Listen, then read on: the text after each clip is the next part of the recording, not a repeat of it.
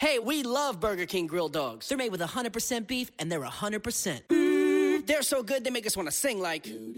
I can't believe it. Burger King made a grilled dog. Made with 100% beef. Flame grilled anytime you want. This July 4th weekend, put down the tongs, step away from the grill, and get to Burger King to try a grilled dog for just $1. Ask for the $1 grilled dog deal and get a classic grilled dog for $1. Only at Burger King. At participating restaurants on July 2nd and 3rd, limit 5 per transaction while supplies last.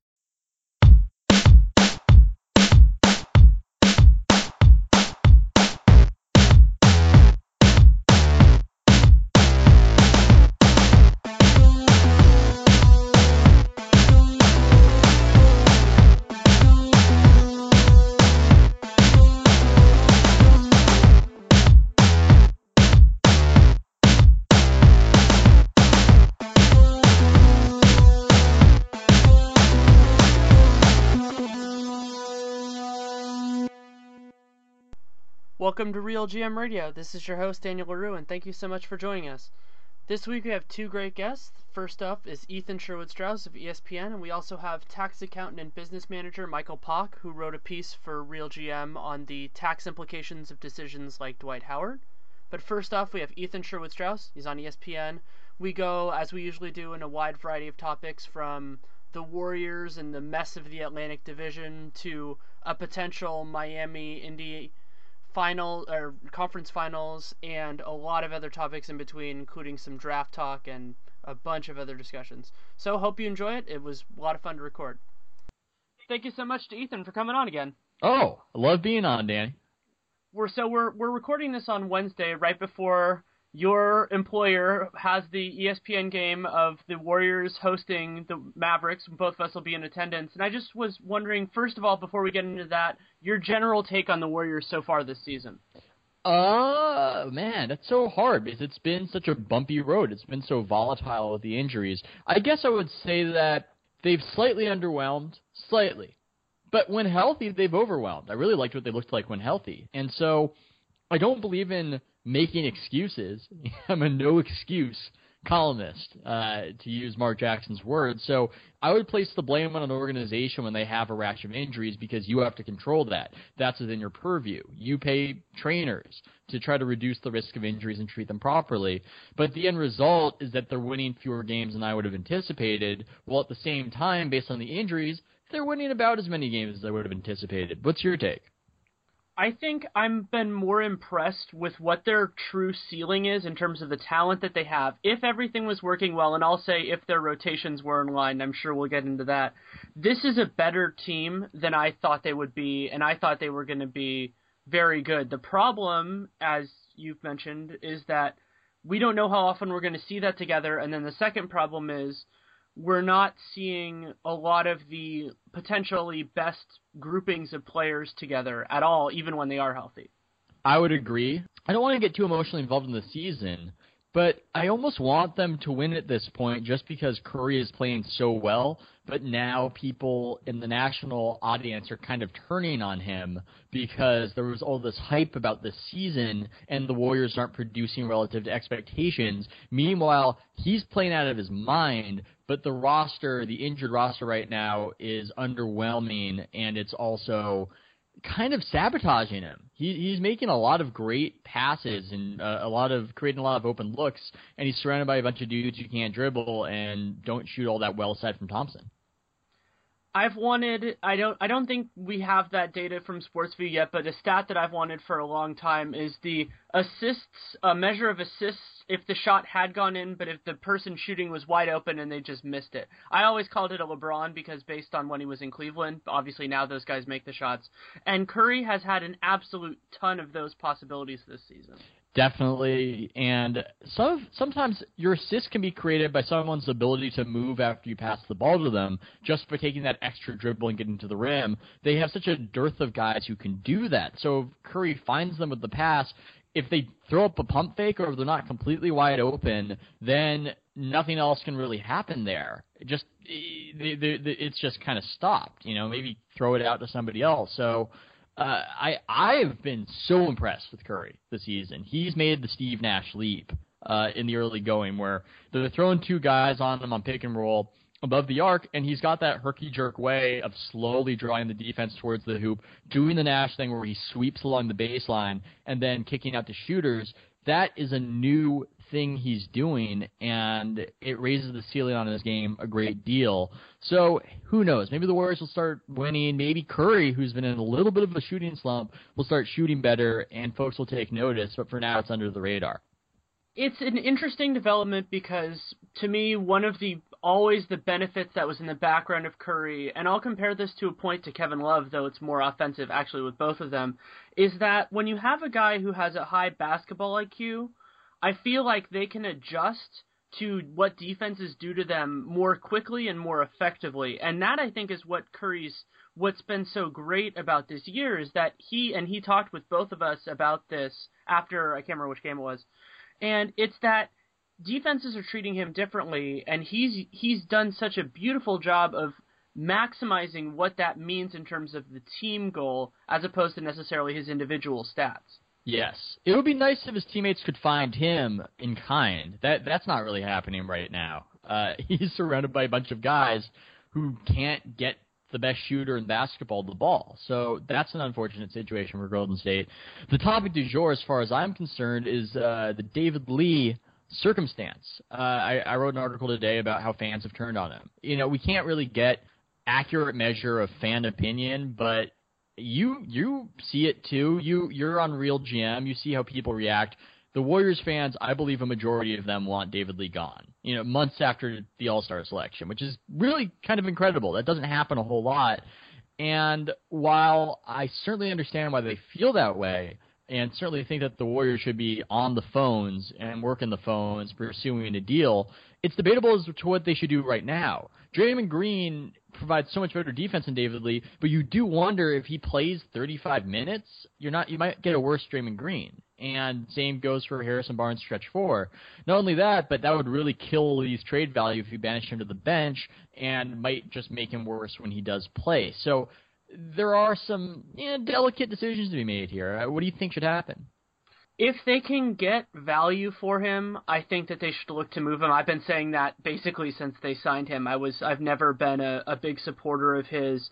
The really big danger with this team, and I don't think – As much as I think Bob Myers has done a good job building this team, I don't think the rationale of signing Maurice Spates to his bigger deal, spending the most money they spent on any summer acquisition other than Iguodala, I don't think they did that with the vision of saying, hey, if we move David Lee, we would need a traditional four, because that is true that while you and I both support a four-out mentality, I think that it's important to have a traditional four so that when you need it, you can do it. Well, I'd like it better if Spates could guard his position. That's the thing that they lack, because you want to go four out unless the other team is such a dominating power forward that you need to guard him with some size.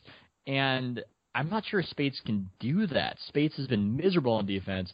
My God, he's been a disaster. It's hard to imagine him playing worse than he's played in the early going, and combining it with the bad body language, maybe that doesn't matter at all, but it's just kind of a bummer, and just lack of effort on a lot of plays.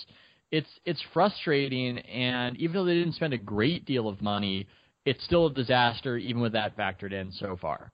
Exactly. I think that the real challenge, and this is true, I think we've seen this from the Rudy Gay trade, is that any GM now, if you have a guy that isn't set in stone on your team, and I think even in a lot of ways if they are, but not, LeBron obviously, is that you have to take advantage of people overvaluing your guys. That if there's one team that still sees somebody that you think is crap as a viable player, you have to go for it, because in the new CBA, you don't get many second chances. I mean, look at the moves the Pelicans have made. There are still owners and GMs who just go based off name brand and who are averse to actually thinking about it a little bit deeper. It's an increasingly rare breed, don't get me wrong. There's a new class of smarter owners, and it's harder to pawn those guys off on somebody, but you still have your collection of inheritors, guys who are just the son of somebody rich and they're not that bright, and you can find that market perhaps if you really work for it, I'm guessing. I was chatting on Twitter with Amin Ellison, your colleague, a couple days ago, and we were having a discussion on what teams right now would have the perception of having a really strong owner and a really strong general manager. And it's fascinating that there are so few teams that have both pieces firmly in place right now. What are those teams? I would say that right now Philadelphia looks that way. Houston definitely looks that way. Obviously the Spurs. Beyond them, I'd have to think that there are probably a couple. The Warriors, depending on how things go, we still haven't seen Joe Lacob and the rest of the ownership group pay the luxury tax.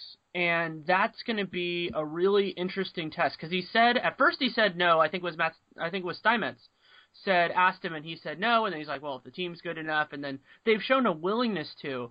And to me, that is one part of ownership is for ownership psych, it's the ability to get out of the way if you're not helping and the willingness to pay the tax if your team is good enough.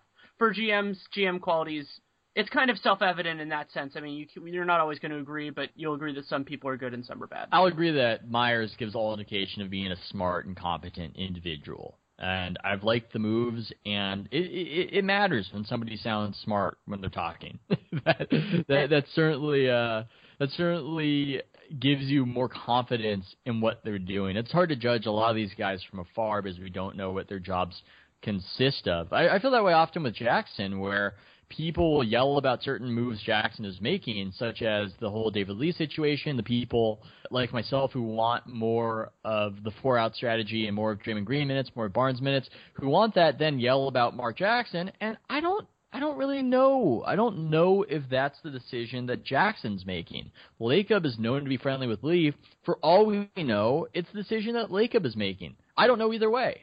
We just often judge based on outcomes and we ascribe responsibility, but when the division of labor isn't clear to us, we don't really know. And that's also true with the Pelicans. I think that Dell Demps, if it were his choice, if he had the money to do it, he probably would have built the Pelicans differently. But if ownership is saying you have to do this and they're the ones who sign your checks and tell you that you might not have a job anymore, you have to do it. And that's a really hard thing. So I was thinking about the major markets. So if you want, I would say that's LA and New York, though you could throw in other ones if you really want to. And I think it's interesting we were talking about how, you know, the owner-GM combination. And in my opinion, given the Lakers' shakiness, no major market team right now has the quality combination of both. That's so interesting. It should change soon. I know that the son-in-law of Donald Sterling, he's got a pretty good rep. So should Sterling, let's euphemistically call it step down, that situation could be rectified. Boston, if you want to consider them a major market, it seems like they might have a solid group over there. I don't know enough about it. But for the most part, it's very unfortunate for the NBA that these large markets are rife with incompetence. I mean, my God, the New York situation both ways is awful. It's just so awful for them. And then to lose Los Angeles and the biggest Los Angeles brand in the Lakers to incompetence, I don't know what else you want to call it. Giving Kobe Bryant $48 million and you don't need to? I mean, what even is that? I wanted to talk with you about this. So I think it was Howard Bryant said on Oberman's show, and he said that the whole thing of that I've heard from the media of, oh, you can't blame Kobe for taking the money because they offered it. I feel like completely not true because players take less money all the time to make their team. Here's where I disagree. I mean, I think it's not. I think it's a good argument because players take less money, but are those players who take less money offered less money? That's a big difference. That is a big difference. It's a huge difference to go, you know what, yeah, I'll accept that $10 million a year because of loyalty and because of what we're building, because you offered it to me, versus, wait, you're offering me 25? Nah, I'd rather take 10. That's a big distinction. And from all appearances, it seems as though the Lakers just offered him that massive contract, and I can't blame Kobe for taking the money, because it's money. It's hard to know with guys like Duncan. I think Duncan or Parker would be the best chances because it seems like the Spurs wouldn't have the gall to offer them $10 and $12 million respectively without any sort of background. That seems it's possible. I don't know with any certainty, but that seems unlikely to me. With the Spurs, I think they also take that money because they're using a legal PED called rest, and maybe they know. Elsewhere, I wouldn't be as good if they were running me out there 37 minutes, but here I'm taken care of, and it's fair. I'm accepting a fair price for the amount of minutes that I'm playing. So something that you and I have talked about, but not on the podcast, is that maybe the biggest market inefficiency going right now in the league is prevention or handling of injuries, and that fits in really well with what you just said about the Spurs. Do you feel like there are things that certain teams know in the league that they're not sharing with anybody? Oh, of course. I've asked the Spurs before. Tim Duncan and Tony Parker, they had a different running form than they have right now. Maybe not so coincidentally, they both had plantar fasciitis. They don't have that anymore. In theory, once you get that, you have that. But they don't have it anymore. So I believe the Spurs did something, but I emailed them about it, and they don't want to talk about it. They do not want to talk about this stuff. They had some sort of biometric monitoring device on the players in Summer League, and they've had it before. They don't want to talk exactly about what that does. So, yes, I believe that teams do try to maintain their competitive advantage. One of those teams isn't the Phoenix Suns. They're quite open about how, hey, we use this device. It measures everybody's bodies, and if anything is off by a millimeter or what have you, whenever there's a measurement that's off, it can indicate some instability that needs to be fixed. I believe that they're open about that, but a lot of teams just don't go through the effort that the Suns go through to prevent injuries. And what's remarkable about it in a league that has a salary cap but that has owners that are willing to spend kind of differently than that is that there are few places where that money can really make a difference. And I think we saw some of that with the Mavericks in terms of their facilities and things like that. And training staff makes so much sense as a way to spend that money because if it makes your players better, and it also can make it more desirable for older players like Jermaine O'Neal on the Suns. Certainly, but if you invest all that into your training staff, then you can't blame luck and misfortune when things go badly. Maybe there's a psychological element to why teams don't invest. They don't want to believe they're in control of this. But before moving on to a completely other thing, I wanted to say one other part with the Kobe thing is I'm fine with him taking the money in terms of as long as he and the Lakers own it that, you know, that they did that. And there's no shame in taking a ludicrously high offer. I mean, I'm a San Francisco Giants fan, and Berezito got a ludicrous contract. I'm never going to criticize him for taking it. The only side effect to that to me is that you can't with a straight face say that you're all about championships. Championships can be important to you. It's just that whole line of saying that it's all about number six, but then you can just politely let it go. It's always been a lie, though. I mean, who's all about anything? You need to, you choose winning a championship over water, over food, over seeing your family ever again. Nobody's all about anything. It's all relative to other considerations.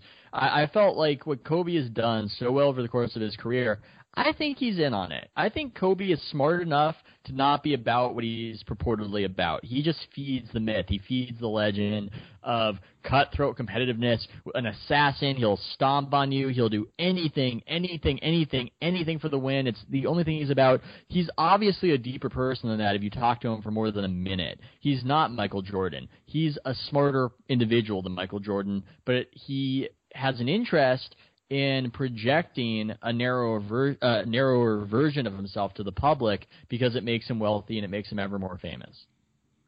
It's a really interesting idea, and having spoken with him as well, he's an extremely intelligent person, just as not say comparing him to athletes and all that silly stuff that people do, like, oh, he's smart for an athlete. He's a smart guy. I just think about moments where a couple years ago, he lost to the Heat and he missed a few shots in Miami, and then after the game, he's out there getting up practice shots in front of the media.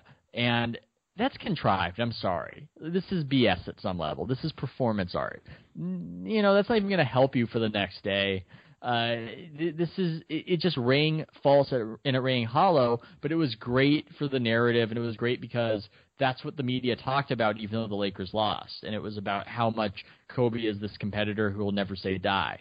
So I believe he's in control of his own myth-making. Maybe there's some blurry lines there where part of him believes it completely. But right now, it's such a weird circumstance in Lakerland because he's almost like a cult leader. We've always known that the Kobe fans were particularly intense.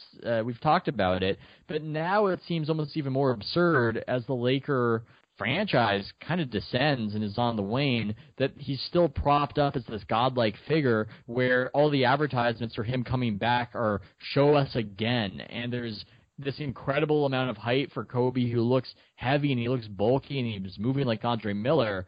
And it's almost like he can no longer even approach that godlike status on the court that people attach to him, but there's still that cult-like following behind it, and it's a fascinating dynamic.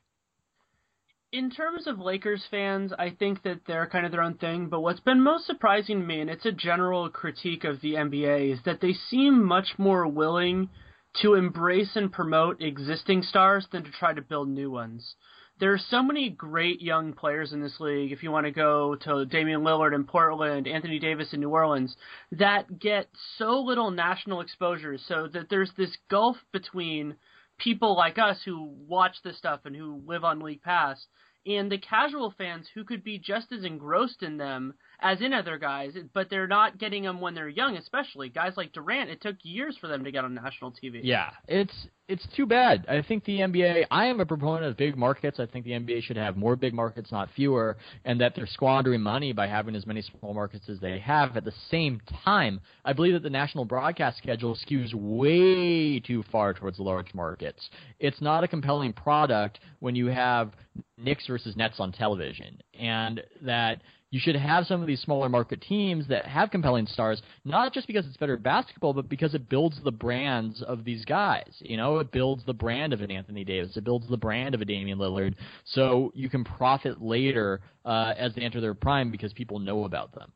And they're more invested in them, and you get that sense. I think that there's this misunderstanding in the NBA that there are people, they kind of see it as people are fans of particular players or particular teams, but there's this wide group of sports fans. If you look at, obviously the NFL is its own thing, but there are people who watch the NFL because they want to watch sports. And so for those people, you want to give them the most interesting product. And so for some people, that's guys that they're familiar with, but by building reputations, you're doing that while also showing them basketball that's more likely to bring them back. That's a great point by you, and it's why I often find myself clashing with other NBA addicts, because I sometimes think that they're so invested in this world of NBA fandom and hardcore NBA writer, blogger universe where it's all so interesting to them that they don't even fathom how boring it is to the casual fan. Maybe they don't care, but it's not something that they want to wrap their heads around.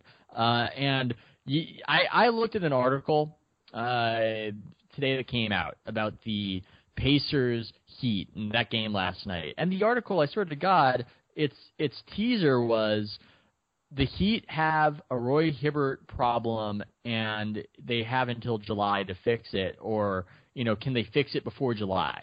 And, I mean, maybe it should have been June, or maybe it should have been May. Be that as it may, I mean, it just really, that's not, think about that. Think how boring that is to the casual fan, where, man, the Heat have a real big issue here, and they have, like, I don't know, well, maybe sort of half a year to get, you know, to get it together.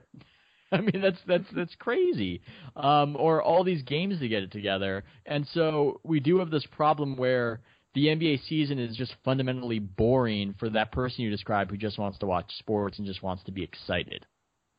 And the fact that most of the year there isn't even one broadcast national game on the major, the low number networks is remarkable to me, because even if you just had, you know, like the NBA on NBC and you had the equivalent of Michael Jordan on once a week, and that would just make people, oh, that's right, there are games on all the time and they're on different places.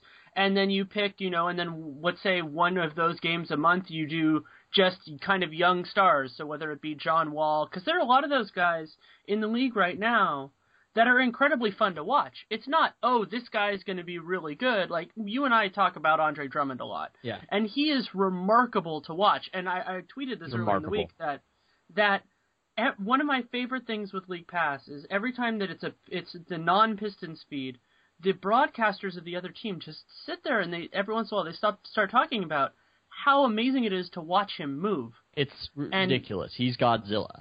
And what's sad about it is that I've thought about doing a rankings of most sabotaged stars or most sabotaged young stars. I think him and Davis and Kyrie Irving are certainly up there. In his case, look at that guy's talents. What does he need around him? Shooting. What do they have none of? Shooting. They should have – I'm a big proponent of the four-out. We talk about it all the time. But especially on that team, my God, that's what that's made for. They are made to surround Andre Drummond with shooting so they can run pick and roll and have nobody in that lane and throw alley-oops, and yet they're surrounding him by a bunch of guys who don't need to be guarded, so everybody will pack the paint and foul him whenever he goes up in the air. It's just depressing. At the same time, it's fun to see these stars that we speak of on League Pass. It's almost equivalently depressing to see them in these incompetent, inept situations that are squandering their talent and their potential. The other guy that I'd put in that group, and I think he and Drummond, you mentioned the shooters, the other flaw they have is weak point guard play, and that's DeMarcus Cousins. We've seen him do better this year. He also coincidentally has a point guard who's taken a big step. Is he doing better, or is he tricking some of the advanced stats by just having a ton of usage and a ton of shots? I think when I've watched him, he seems more in control offensively, and he seems a little bit more disciplined defensively. I'm waiting for that.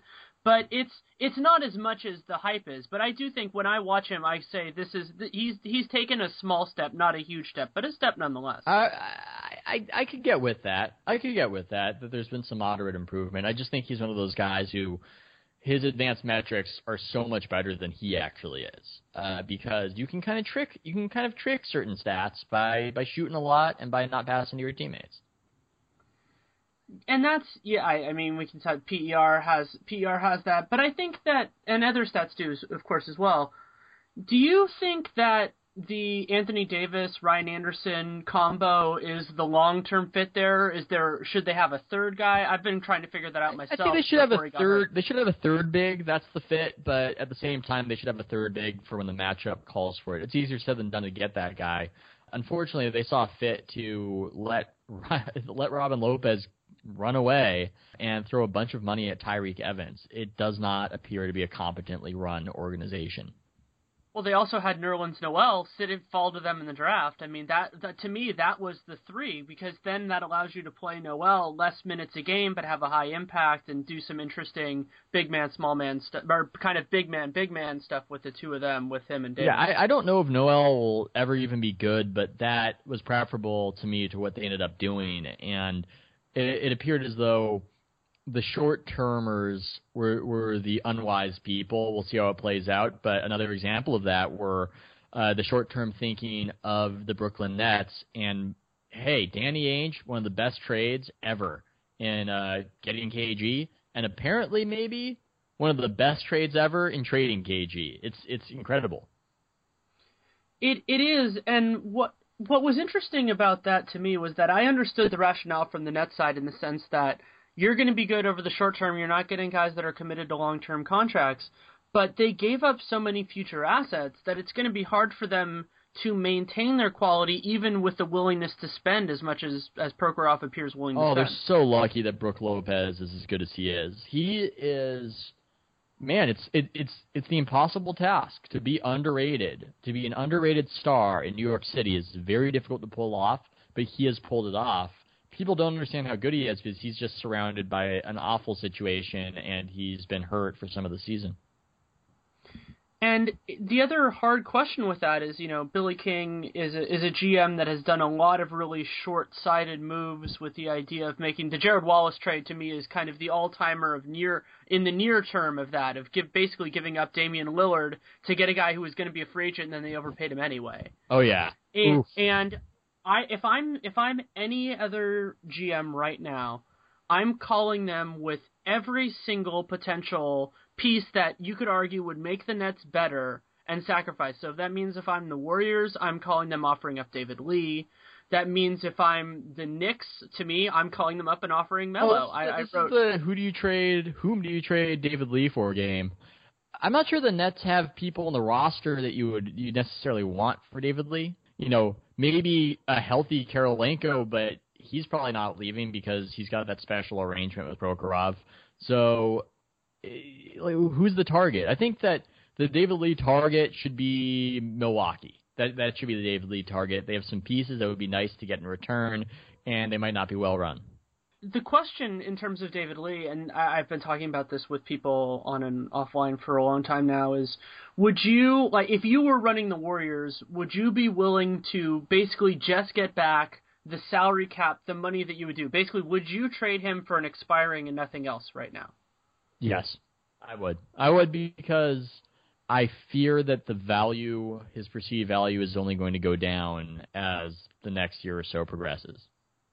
So then, theoretically, David Lee for Paul Pierce conceptual trade. If I think salaries are a little too far off. I love that trade because it's difficult to embrace because he might be done, he might be washed up, but at the same time, he helps fill a need for the Warriors and he can shoot the three, and that's I'd have to really look into that one, but that's a spicy deal. I like it.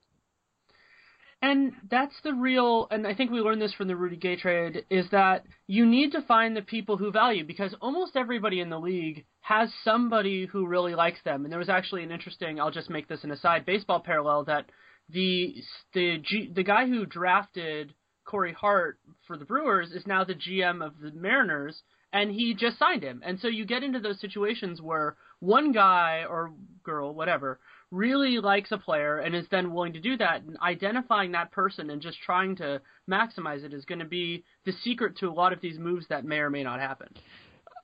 And I don't know who out there likes David Lee. I mean, I know that the Knicks fan base loves him way more than the Warriors fan base. Does that extend to management? Well, they let him go the first time, so I'm not sure. Also, more importantly, the Knicks don't have anything you want as I think about that roster. And You can't trade with Toronto. You don't want to ever get in a deal with Masai. That's there. Which GMs would you want to avoid? Which GMs scare you? Where a deal happens and you go, oh God, I just don't like it based on the guy we're dealing with. Buford to me is number one with that, because I don't think that anybody knows when their players are done better than the Spurs do. So I just would be terrified of trading anybody that was on their team. I would be terrified of trading for anybody, as good as I think they are, with the exception of Kawhi. But I think even Kawhi, if he got traded, would be overvalued just because for them to be willing to give him up. To me, that would be red flags. Yeah, I agree. Buford, Morey, Masai, maybe Ainge. Maybe Ainge is creeping in there. Late surge by Ainge.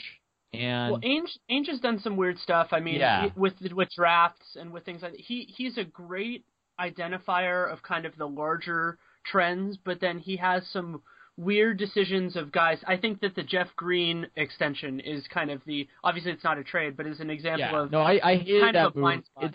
It's worked out okay, but I really hated that move at the time. So maybe he's up there. And also, I'd have to say, look, we have to see what happens when Rondo comes back, but he probably should have traded Rondo at peak value as opposed to sticking with him. And we'll see, though. Egg could be on my face. Maybe Brad Stevens will have this glorious impact on Rondo. I know a lot of Boston fans are selling themselves on that idea. That's a storyline I want to watch when it comes to be. You and I both think that Rondo is comically overrated, though. Rondo is a fascinating piece because he's overrated for strange reasons. He's a good passer, but his assist numbers are inflated for a couple of different reasons. But their offense was just not good, and it's not like their offensive talent was poor. You know, you can get into teams that are bad offensively, let's say situations like the Bobcats were a couple of years ago, because they don't have talent. But they had decent talent, and their offense is always sagged with Rondo. Yeah, it definitely happened. And a game changer for him, a literal game changer, could be if he adds a credible three-point threat. So I don't want to totally dismiss him, but at the same time, he's probably under 6 feet tall in socks, and he's in his late 20s, and the track record isn't great in that kind of player performing well after that point. So when I hear stuff like, hey, do the Celtics want to trade him for Isaiah Thomas? I know Simmons is a big fan of that. It sounds sacrilegious, it sounds blasphemous, but I go, hell no, I'd rather have Isaiah Thomas. Yeah, I can definitely see that logic. Moving from, strangely enough, considering how terrible they've been from one Atlantic Division team to another, if you were in complete control of the Knicks, what would be your direction that you would take them for, let's say, the next 2-3 years? Man, oh wow, I don't even know how to clean or how to clear the decks. You almost have to... The big question is, do you sign Carmelo Anthony for max money? Now, he appeared to be quite a valuable player once he was a power forward. Once he was turned into a power forward, he could really help a team. We've seen that before. As a small forward, I don't want him getting that money. So I have to take a good, hard, long look at whether or not he wants to be there and whether or not you'd want him there. And I'm guessing I'd probably go with Melo, make him the power forward, keep Tyson Chandler, try to kind of wait out those other contracts. Man, when does Amari's contract expire? When does that happen? After next season. So basically everybody but Melo of their expensive pieces expires at the absolute latest in the summer of 2015. So that's when, theoretically, when Love could be a free agent and a series of others. I think you got that. Yeah, I think you got to sign Melo and then wait it out. And yeah, in theory, Love is available, but all these teams they wait for that other guy, that guy who's not on their team that they'll be able to sign, and the odds aren't against you. The field will win that most of the time. So as much as I would far prefer to have Love over Carmelo Anthony, they're sort of locked into what they have, and they have to wait out this bad contract period and then build on top of it and put the pieces back together in a more reasonable spending way. So that's how I'd go about it. I can see that logic. I disagree in the sense that I think New York is one of those teams that can have the expectation that they can do better. I think that they can... So you'd blow it up completely. Absolutely. I wrote a piece last week for Real GM that I would go farther and I would trade Carmelo right now if there's a team that overvalues him. Because I'm sympathetic to that one. I would go that way. I don't know what you're getting back, but that might be the smartest. That would be such a news story. That'd be a lot of fun. Well, and the other thing that is very underappreciated about 2015 in particular is that with Kobe's extension, it is very unlikely that any other team will have the space for two elite talents. So if you're because of the major markets, because Miami, whatever happens with their guys, they're going to pretty much be spoken for. Mm-hmm. The Clippers are handled. They're doing their thing. The Lakers don't have that money anymore with Kobe signing his deal, and they're not going to be able to trade him. So it's not like you can bring it in that way. He has a no trade and all that. Mm-hmm.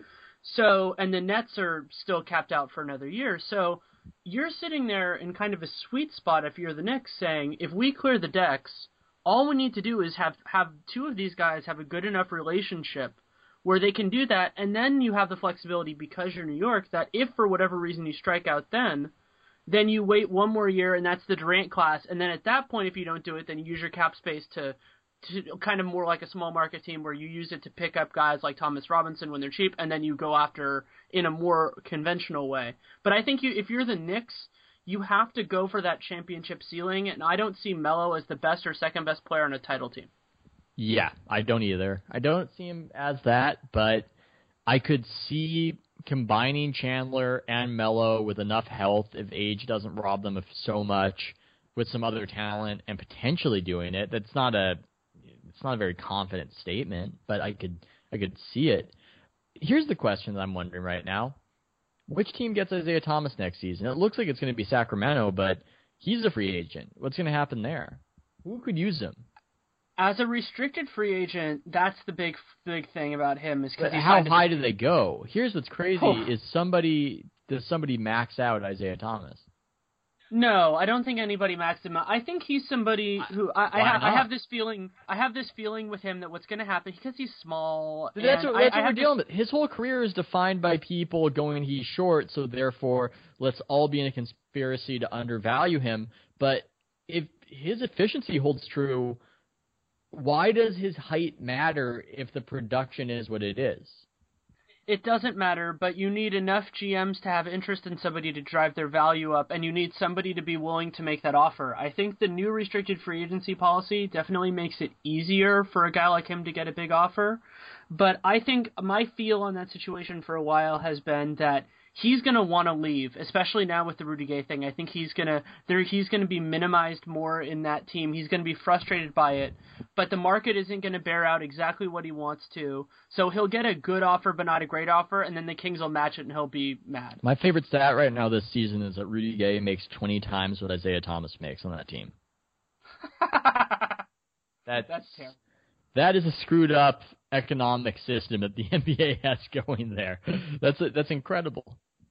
Well, and with the Kings, you have their economic situation is going to be very interesting now because of the Rudy Gay thing, that they don't have money this summer, and that's with assuming that they retain Isaiah, which is fine. But if they're going to be spending, you know, if Isaiah's getting number 2 player money, then they're not going to have the flexibility to add players other than through the draft for a while, because those two guys are going to gobble up a lot of it even after Rudy Gay's gone, assuming he leaves. How did you feel about the Cousins max? I didn't love it.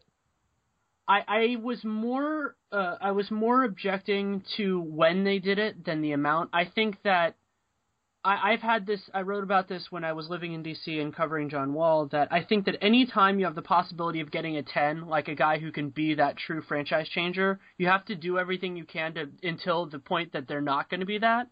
But you don't have to make that commitment until you have to make that commitment. And so by doing it early, they transferred all of the risk and the incentive of playing well and playing under control from him to them. And that made no sense. Yeah, and then for them to go, well, we didn't want him to get emotional. We didn't want him to sulk. And I was thinking, is that the kind of player that you want to commit that kind of money to? A player you're worried you'll offend to the point of hurting your team by not giving him the contract. My issue with Cousins is that size gets paid. And that makes sense because size often comes with a set of skills that is rare. The ability to protect the rim, for instance, is a huge deal. And also they're more efficient scorers in general, the big guys. But if the big guy doesn't provide that, then what are you getting from the size? You're not exactly getting size of the things that come with size. And Cousins gives some of what comes with size with the rebounding, but not with the defense. I don't see him ever being that defender, and I'm not sure that's ever worth that kind of commitment so early. He could prove me wrong. He's a giant human being. He's got some talent. He's got some skill. I could easily see myself being wrong, but I just wouldn't pay a big guy that much money if he can't guard. I don't think you should. You almost never should do that unless the big guy can shoot three-pointers. Or unless they have an unstoppable black to the basket game. I think that I've had trouble defining why I've been not in love with, that's too strong, but why I've really liked DeMarcus Cousins as a prospect for a long time. And I think it's because other than Marc Gasol, who is an amazingly underappreciated and remarkable player, there are not any players who play the center position right now who kind of are really good in one thing and then kind of good enough overall to do it. I think he could be a remarkable offensive player as both an interior player and as a passer. I think his passing is underrated. It's also underutilized because it's the Kings. Yeah. Well, and so that's a big factor. Well, this brings me to a related topic, which is that Julius Randle, I see him ranked number 2 in the draft boards, and I'm thinking, is he doing the things that come with size that are so valuable? I don't exactly understand how you can compare a player to Zach Randolph, and that's the most common comp, and you're saying that you want to draft that guy maybe number 1 in the most hyped draft class in years. I was really high on Randall. I described him in private as the best pure power forward, so excluding guys like Tim Duncan who can play center. I described him as the best pure power forward prospect since Chris Webber, and I still feel that's largely true, but the problem with that is I think you and I are in agreement that the most overvalued position in the NBA is a power forward that can't guard centers. Yeah. And so for me, where you draw that line is elite, non-elite. I think Kevin Love is a power forward who can't really guard centers, but he's an elite player because he's amazing. The 3-point shooting, the spacing. I mean, that's exactly huge.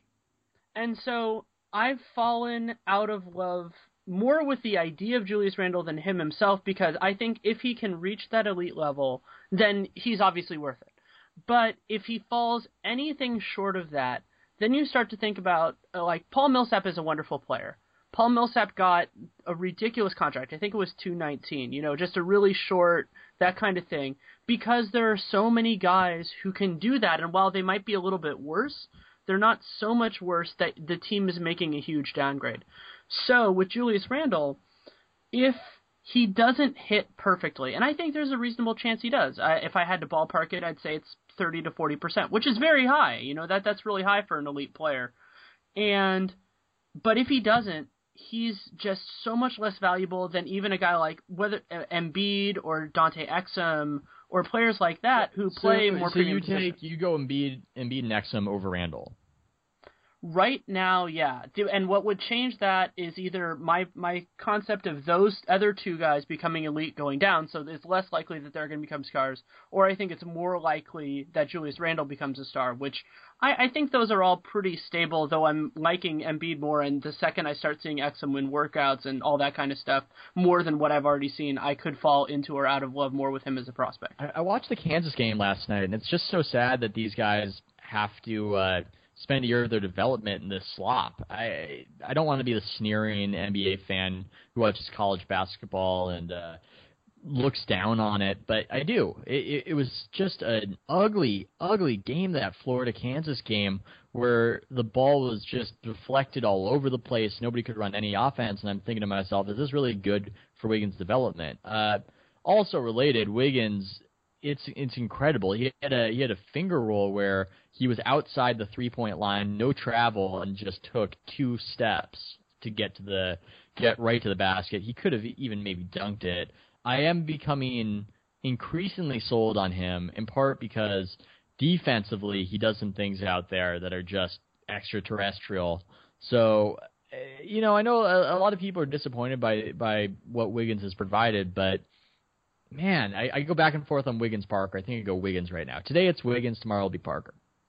I'm much higher on Wiggins than Parker, and the reason why is that I feel that he has the potential to be an elite player on both ends. And I think, I'm not saying he will be, I'm saying that there are very few guys, and interestingly enough, I'm not comparing him to LeBron, but LeBron is one of the few guys as a perimeter player. Iguodala was never the scorer, but who you could make a feasible argument as a draft prospect that if you told me 5 years from now he's one of the 5 best perimeter defenders in the league, I would say, okay, I can buy that. Yeah, and if you said he was one of the, yeah, and if you said he's one of the 10 best scorers in the league, whether you're counting efficiency, I would say it's probably not going to be by volume.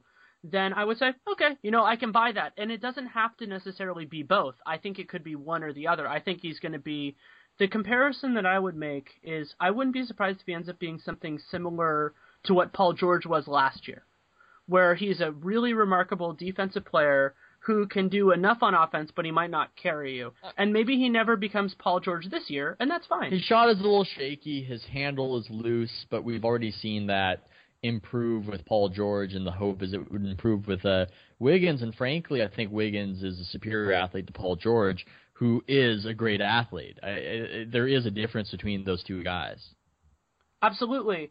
In terms of player development, obviously, it's kind of a conceptual thing, but would you think of a market more similar to soccer where there are academies that are kind of outside of the academic structure to develop talent? That would be – I wish. I wish we had the academy system. I prefer that to the corrupt, crazy college basketball morass we throw these guys in. I know that Emmert actually came out today, the head of the NCAA, and was saying that it's ridiculous to have this one and done and make people go to college if they don't want to be there. So hopefully the tide is turning on that, and maybe we'll see a better alternative system. And the other part to me, I think people, the talent development part of it is there, but to me the other part of that is that I think it's morally better to allow somebody to not only make their career, but get their development and get some money when at a point when it's valued. You know, if LeBron James, let's say, or O.J. Mayo, you know, whatever, or Lance Stevenson, a really talented player as a kid, if they could make $1 million or whatever a year as a kid, you know, as a 17-year-old kid to get better, they're probably not going to play in the NBA at that age, then more power to them. And then if they tear their Achilles or whatever when they're 18 and instead of getting $0, they got $1 million, I think that's wonderful. What did you think of that Pacers-Heat game? Did that change your perception at all of those two teams and who would win the big showdown everybody expects months and months and months and months and months and months and months and months and months and months from now? And not really. I think that the big question to me is that in a 7-game series, if let's say each game comes down, let's say it's a 4-point game with 4 minutes to go, with LeBron James guarding the most dangerous Pacer, let's say that's Paul George, because right now it is. And up until this point, it seems capable of shutting him down. Yeah, can the Pacers get more – because people like Steve Kerr, and he says it of consecutive stops, but we know both these teams can get consecutive stops. The big question is, can the Pacers score regularly enough to get offense, to get enough offense to win those type of games. I think they can. I just don't think they're the favorites to do that. I agree. And I'm not going to put money against LeBron James. I'm never going to put money against the best player in a series in the NBA when the supporting casts are both good. Well, we sort of saw that play out with the Nuggets and the Warriors, how that goes. I suspected that Indiana was a better team this year and should be favored in the series. And then I saw them play, and even though Indiana won, I felt completely, wait a second, that was stupid. The Heat are better, and they'll probably win a series if they face off against each other. They don't have that second option. And even if people are going to fixate today on how Hibbert had this monster efficient game, but what they're going to ignore is that they were rather inefficient trying to pursue that action. So while Hibbert's efficiency is great and he scored all these points near the basket, they had all these deflections and all these turnovers because they're trying to feed the ball to Hibbert with a stuck-in-the-mud offense. And so I don't know if that will be enough offense over the course of the series. Not only that, but the Heat completely cracked their defense in that first quarter in a way we will probably see again in the future, where they had open threes galore.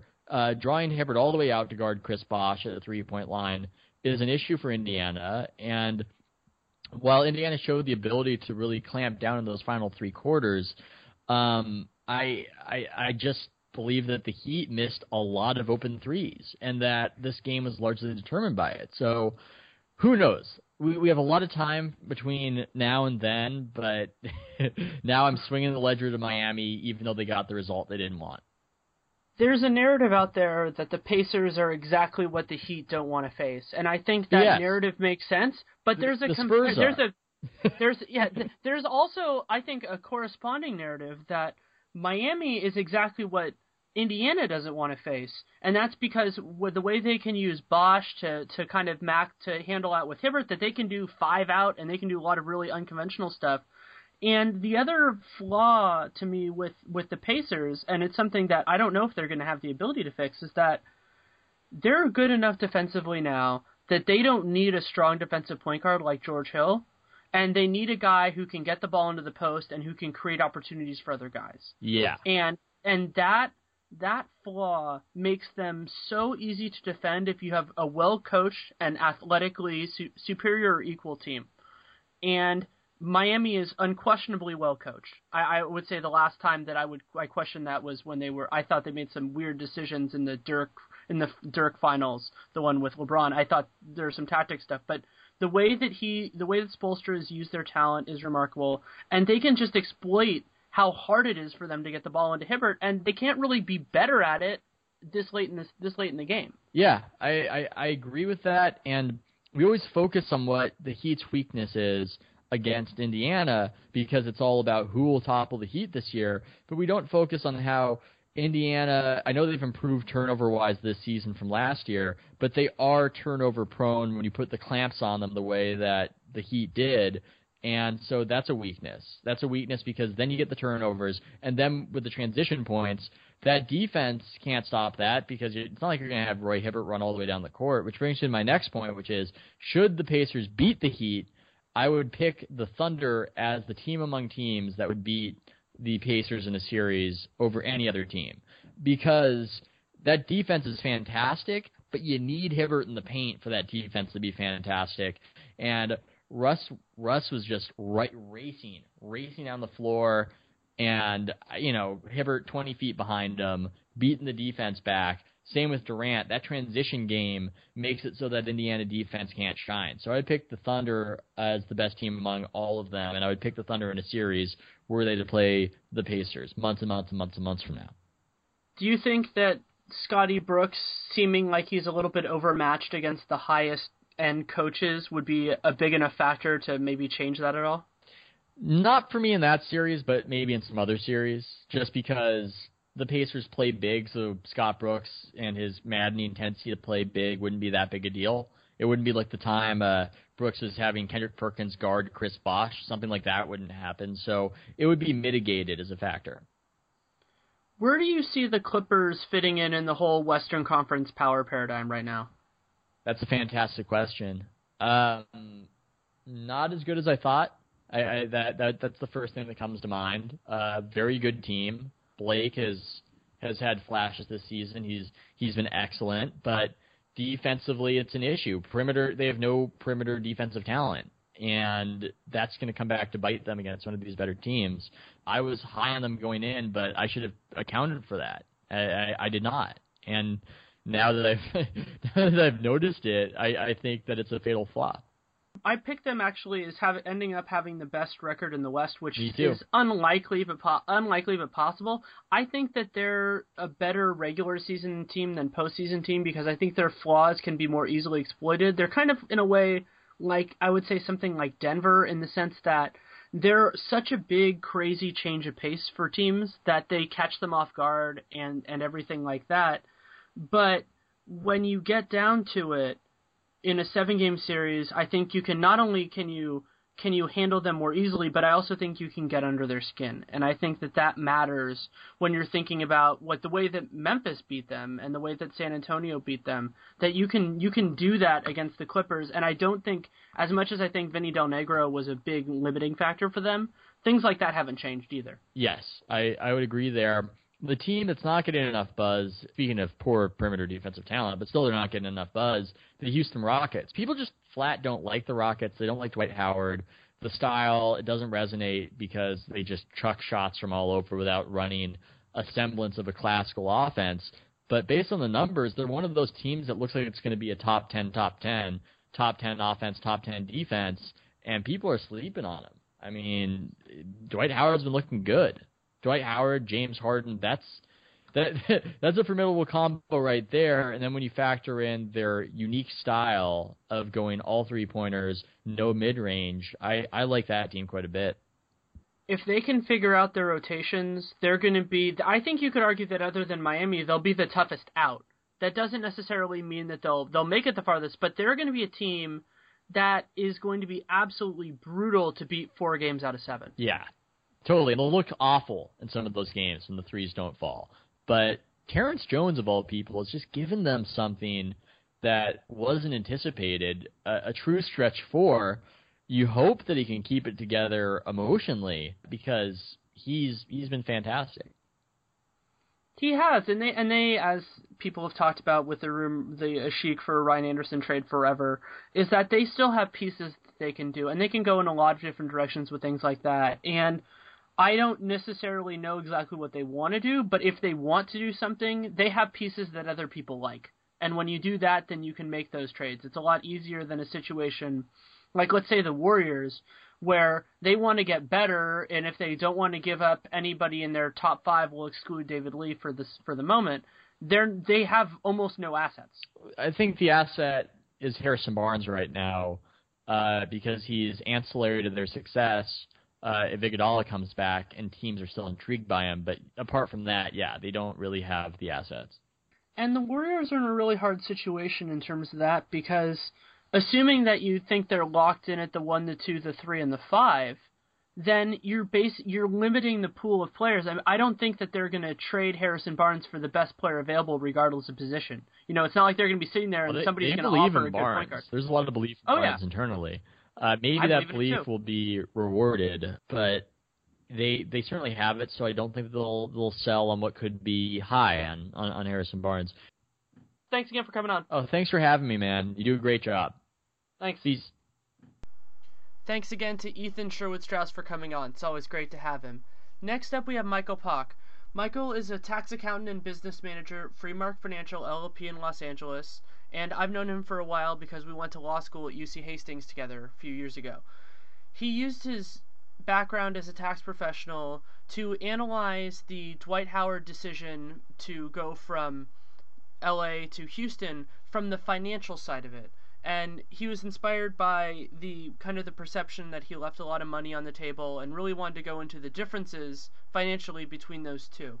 He wrote a great piece. It's called The Complex Business of Taxing and Advising Athletes.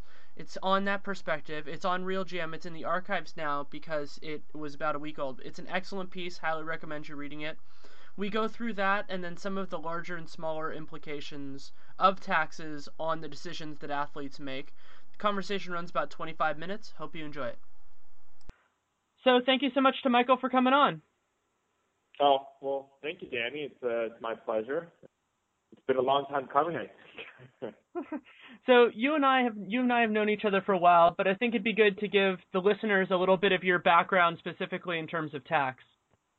Okay, well, it started all the way back starting in college. I went to UCLA. I studied economics, but with a minor in accounting, and that's when I really discovered my academic passion for the tax realm.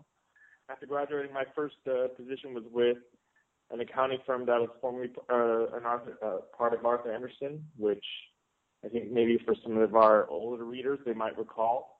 I was in the private client services department there, where we specialized in tax for high net worth individuals. I was there for a few years, and then I transitioned to a business management firm where the clients were more based in, entertainment and sports. You know, we provide the same types of services, like in terms of like accounting and tax preparation. And then, for whatever reason, I decided I was going to go back to law school, and that's where we met and became good friends. Tax has always been, in terms of like professionally, academically, an interest of mine, and now I work for a business management firm similar to the company that I worked at right before I went to law school. We specialize in business management services, which entails accounting services, bookkeeping, financial management, tax planning, sort of the whole gamut of, we call it business management, but it's really like we're their financial advisors in all aspects, except for the investing side. So that's really where my background is.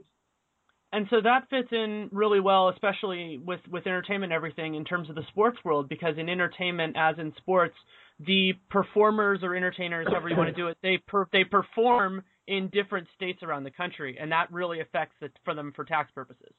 Oh, yeah, I mean, definitely. I think in terms of product, the product that athletes put out compared to, say, musicians, there are so many similarities, because I think what we're seeing now is, especially in the music industry, the bulk of their earnings is not coming from record sales because of downloads and the internet. It's coming from touring, from concerts, and that's quite similar to athletes, how they've always made their income from their salaries from their employers, but they're constantly on the road. They spend half their season on the road and the other half at home. And so, to me, there's a lot of parallels. So I think it's really coming to light that athletes before in the past, I would say, like, oh yeah, they played whatever sport it was because for the love of the game. But now it's a business, it's big business, and so there's a lot of important decisions that come along with it. And the other thing that makes those two fields similar is that they're larger amounts of money, because when you're thinking about, taxes and the share of your income, when you're making a lot more money, the pure dollars of it gets really high. Exactly. I mean, it's pretty much like public information now, how much an athlete makes. Everyone knows, like, what their salary is. Thanks to publications like Forbes, everyone knows also, like, how much money they're making in endorsements. It's more or less, for better or worse, athletes they exist in the public realm. So I don't want to say it's all fair game, but there's really no hiding. Like, this is how much they make a year. And if you're the IRS, this is just, I mean, and this is something we encounter in as a tax accountant. If you were the IRS, so you wanted to, as part of your annual, like, audit sort of quota, if you want to sort of say to speak, are you going to go after someone who makes $50,000 a year and potentially audit their return to see if there's any sort of a red flag? Or are you going to go after someone who makes $20 million a year? I think it's just sort of, for better or worse, I hate to say it, but it's just like the sound business practice. You're going to go after the tax return taxpayer who has potentially a higher benefit of cheating the system. I'm not saying athletes do that, but it's a sort of a hard and fast rule. Like, you're going to go after someone who makes more money, because the chances are they have bigger incentive to cheat the system. And also, we know since athletes are so high profile kind of in pop culture and everything else, the fact that they do their performing, especially if we're talking about people within the IRS, the fact that their returns is complicated is something that is presumably incredibly well known in the field. So there are a lot of pitfalls for athletes. Yeah, I mean, I can't fathom an athlete not going to a tax professional to help, you know, prepare their tax return. I can't imagine an athlete deciding, oh, I'm going to prepare my return myself. To me, it's unfathomable. An athlete has an agent. They have probably, some have posses, I'm sure. Some of them have publicists. But almost 99%, they're going to have a tax professional preparing their return because you're wading into deep water if you don't. So earlier this week, you wrote a really strong piece for RealGM explaining the fundamentals of how these tax discrepancies work, specifically in the context of Dwight Howard, because his decision had a lot of interesting tax implications, whether or not they directly impacted how and why he made his decision. Mm-hmm. I can't think of another athlete who started the intense coverage that followed his decision process during his free agency. Two, I think most people knew that he was either going to, at least in my mind, he was either going to stay with Los Angeles or he's going to go to either one of two teams. If I recall correctly, it was either going to be Houston or Dallas, which are, you know, both located in Texas. To me, that was sort of a really interesting situation because most people were thinking about it, his decision from a basketball perspective, but sort of curious about what was in his head besides basketball, if there was ever like any sort of financial factors that were in his mind when he made his decision. People can read the piece to get really into the nitty-gritty, but one of the core ideas of the piece is that since Texas has no state income tax, his income derived in the state is not subject to that, though it is subject to federal income tax, while California has one of the, if not the highest in the entire nation, state income taxes. You're right.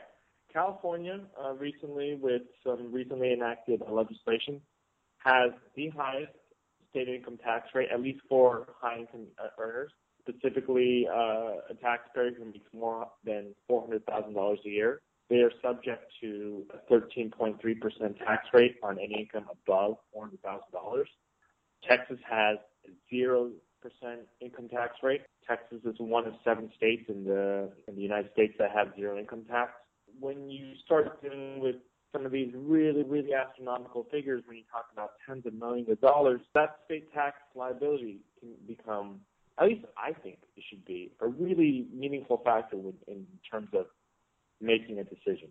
I know, like we said, basketball decisions aside, but financially, I mean, we're talking about millions of dollars, and I don't know anyone who wouldn't say, oh, that's not a consideration when you make a decision about your livelihood. And when you're talking millions of dollars for 2013, assuming, you know, we're counting it the tax year as the full year just for bookkeeping purposes, is what you did in the article. The difference with the same salary, because you'd have the same base salary either place, the difference was about $1.2 million. So that's not chump change in any way, shape, or form. No, it's not at all. And the one thing I didn't include in my analysis was, you know, I was not factoring in federal tax and. Because I didn't want to complicate the analysis to a point where people would be like, oh, this is like just a bunch of numbers in front of me and it means nothing. But like I was thinking actually earlier in the top of my head, if someone made $20 million in California, and let's say they made it in Texas, let's compare the two hypotheticals, California, after federal and state taxes, they would probably take home about, I want to say about $12 million versus in Texas, they would take home about $14 million. So when you think about it, that $2 million is even a bigger proportion. It's not $2 million out of $20 million. It's $2 million out of 12 to 14, which now you're getting into a higher percentage of like, I mean, that's real money. Of course, we would all have to like to be able to say, oh, man, we're making $12 million a year. But if you were, would you?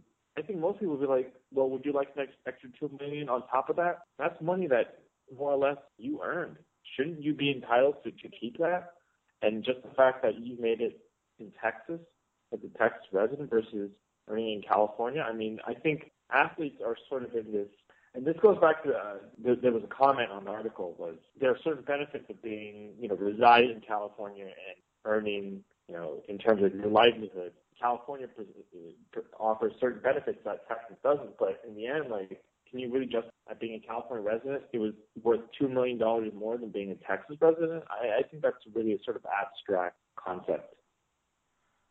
Well, and not only that, but there's also the factor that in basketball, you have functionally, you generally have your summers off. So there are a lot of players who have alternative residences in other places. So if you're making a quality of living argument, you're mostly focusing on the quality of living during the winter months when you're traveling half the time.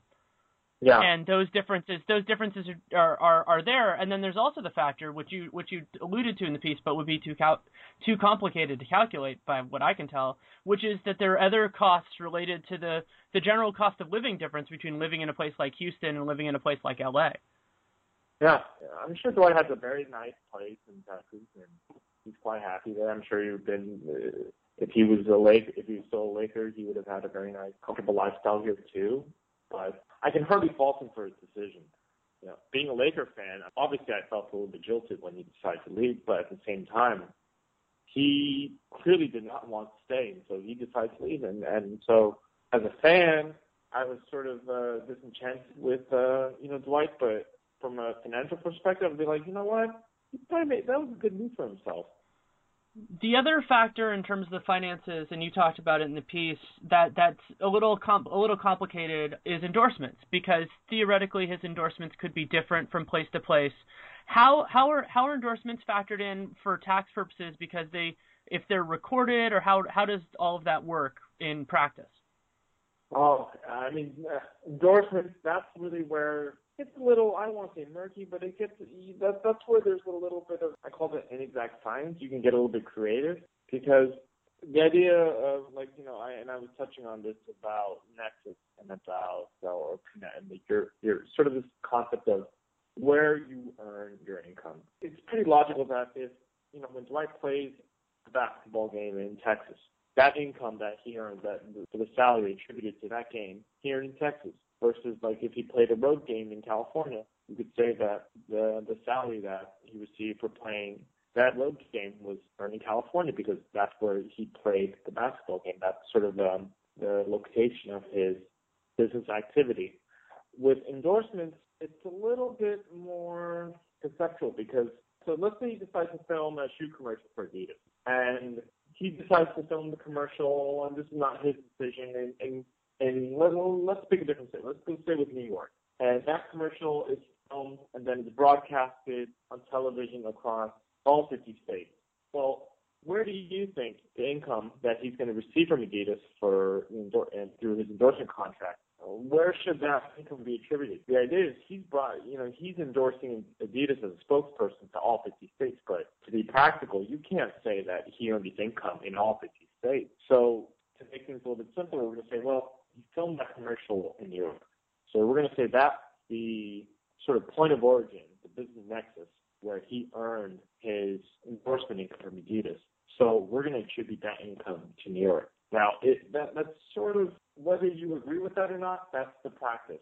But you can imagine commercials can be filmed anywhere. I mean, if you want to, say, film a commercial in North Dakota in a studio, you could do that. I don't know why you would, but I guess then you would have income that was sourced from North Dakota. So that's where things get a little bit more fuzzy and abstract. And so as a factor in that, he would presumably have more endorsement potential in California, but theoretically a much larger proportion of that would be charged at the higher California rates. Right. I mean, if Dwight was still a Laker, I think it's a reasonable assumption that he would probably be receiving endorsement offers from a wide range of companies, and most of them would probably want to film or conduct any sort of publicity engagements or film whatever commercials or any activities related to his capacity as a spokesperson for that company within California. A reasonable assumption, because given his role as an entertainer, I mean, California is still sort of at the center for entertainment. I know that there are other pockets in the United States where they're merging in terms of entertainment. I know, like, Austin is a good one, for example. But I think Southern California is still, that's where everyone sort of descends upon. So that was an assumption that I made in my analysis. But again, these are all assumptions. I mean, that's where you can get really creative, because Dwight is, to me, he's, and I guess this is true, I think you'll probably agree in terms of big men in the NBA and their marketability. After Shaq, I think it's Dwight and who else, right? Yeah, and a lot of it depends on personality, and it's. I think that it's hard to argue in certain circumstances that it's kind of Dwight is what he is, and so for certain things he'll be fine for endorsements, but he's not going to be the next Tiger Woods before, you know, everything that happened with Tiger Woods, or LeBron James is becoming a more omnipresent advertising person. So there's the big man factor in it, and then there's the factor that he's not the lightning rod that everybody wants. Everybody wants selling products. So it's not like he would be generating, he's leaving a bunch of money on the table either way. Yeah, I mean, I agree with that. I think it's a little unfortunate. I mean, there was a point when you and I remember when he was with the Magic and he was participating in the slam dunk contest, and he was like a nightly highlight reel in terms of just his power dunks and just. To me, I thought he was a really sort of magnetic figure, and I thought he could be like the next superstar big man. But, you know, as long as I can live with the decisions he's made, then who am I to judge, right? I think it's safe to say he's taking a bit of a hit in the public eye in the past couple of years. Yeah, it's definitely fair to say that, and I think a portion of that would have happened just by engineering his way to L.A. in the first place. Engineering his way out of L.A. after that is something, but I think that the larger portion of the hit happened first, and it would have been interesting to see how that would have been impacted by him staying, theoretically. It's funny how you say engineering. I mean, it wasn't his decision, right? It was who was the GM of the Magic at the time? Hennigan. Yeah, I mean, who's to say Dwight had the power in that relationship, in that dynamic? I'm being facetious. In terms of the thought process and generating the information on the piece, do you feel like you really had a conclusion, what you walked away from it learning or explaining to people? I did. I wanted to sort of address preconceived notions. Everyone was making a big deal that, Los Angeles was offering this max contract that Houston couldn't match, and just the idea that you don't leave Los Angeles when you have a chance to play for the Lakers, and you have the opportunity to be the next great, sort of legendary center. And how could he walk away from that? But that was a basketball decision that he made, and that was his decision. From a financial perspective, the first thing I thought when he went to Texas, he's going to save a lot of money in income taxes. That's just how I think. And I know a lot of people were like, a lot of people were thinking, he walked away from a lot of money, but I wanted to sort of, I don't want to say refute that misconceived perception, but I think, when you look at an annual basis, like when I covered his 2013 financial situation, I think it's safe to say that he didn't walk away from any money by leaving Los Angeles and going to Houston. But this is something that I know some of your readers were raising, and I think the valid point is how Los Angeles was more or less offering, and correct me if I'm mistaken, it was a guaranteed fifth year. It wasn't necessarily guaranteed, but it was guaranteed from the perspective that he had a player option, right? Is that correct? Correct. Yeah, I think that the fifth year is generally overrated in the sense that as long as he's playing well enough, the contract that he will be offered after that theoretical fifth year is going to be the same or largely the same. This is the issue with LeBron that, it's great that he has security, but unless he did something terrible to his body, he was going to get a max contract anyway. So in some ways, you can even make the counter argument, which I would make personally, that Dwight, by going to Houston, he has an opt-out after the third year. It's more likely that he will be capable of generating another max offer while still a little younger than by going 4 or 5 years. And so it's possible that he might actually not have been leaving any money on the table, though he certainly left security on the table. Oh, interesting. I didn't know that he had an opt-out after the third year. The general concept now is that they try to give players who are of a high enough caliber an opt-out as a way of giving them some leverage because they can't offer them more money because of individual maximum salaries. Oh, well, that makes sense. And this is something I was thinking about when someone mentioned the whole, guaranteed fifth year. Now I was thinking, when does the current collective bargaining agreement expire, and then I noticed it expires in 2017. That kind of coincides potentially. That might coincide with his free agency, and actually opting out after a third year, I believe, would put him at the end of 2016, so he could lock in under the current CBA. And considering how the players got whooped the last time, that might actually be a really good thing for him. Yeah. I mean, everyone likes security, but at the same time, you're Dwight Howard. You're more or less considered the best big man in professional basketball.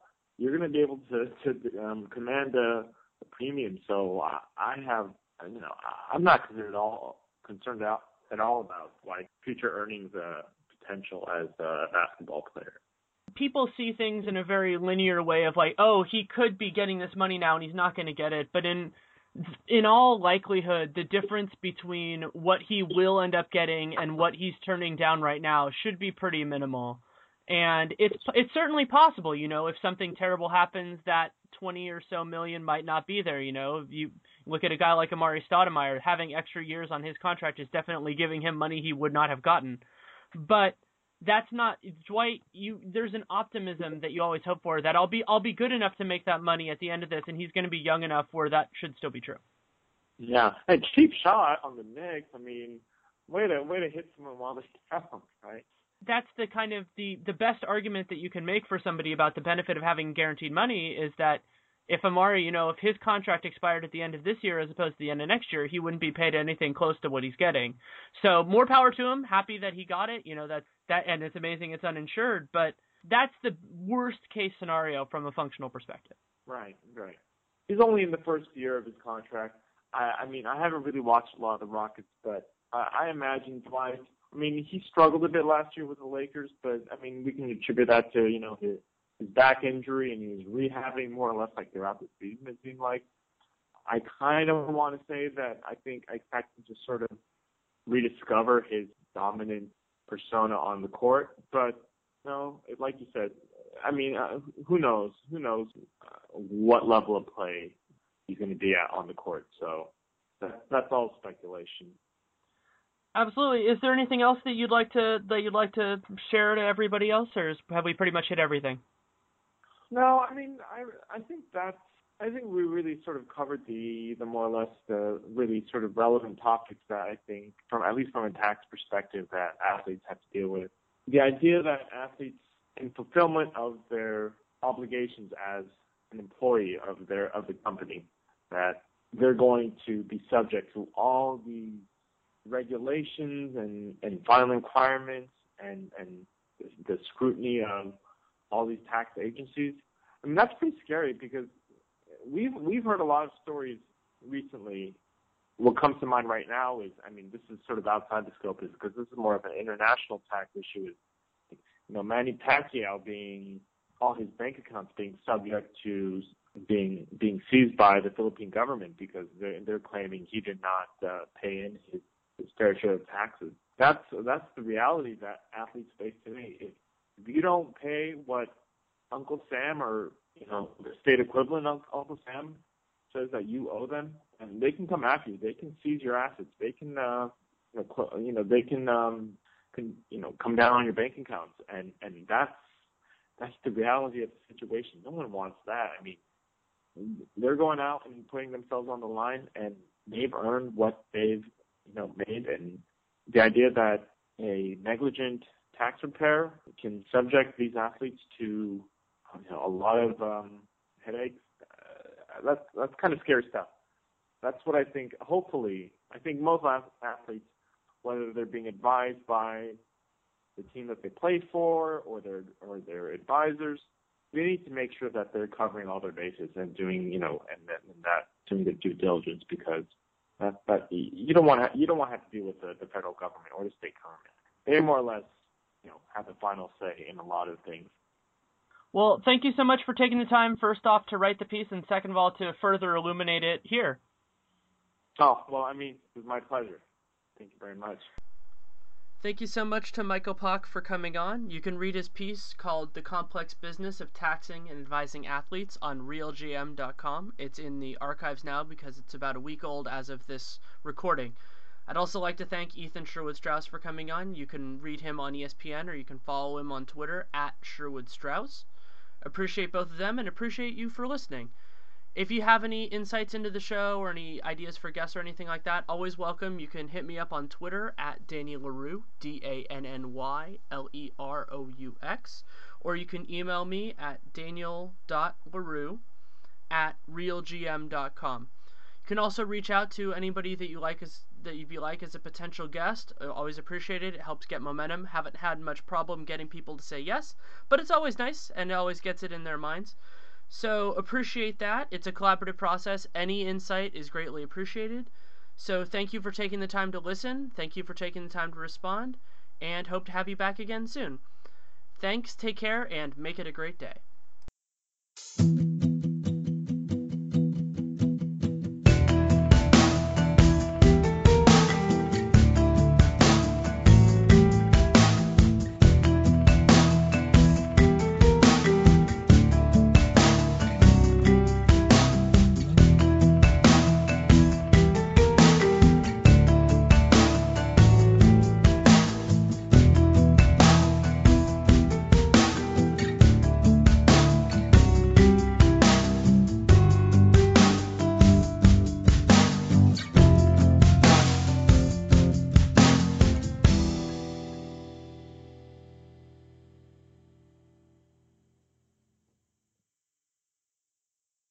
When you don't go to Geico.com, car insurance can be confusing. Like Swedish techno confusing. Bark, bark, meow, meow. Dance with me, purple cow. Bark, bark, meow, meow. Ooh, you lovely cow. Geico makes it easy. With 24/7 access, all you have to do is go to Geico.com and you could save money on car insurance. It just makes sense. Unlike, you know. Dance with me, purple cow. I like your moo.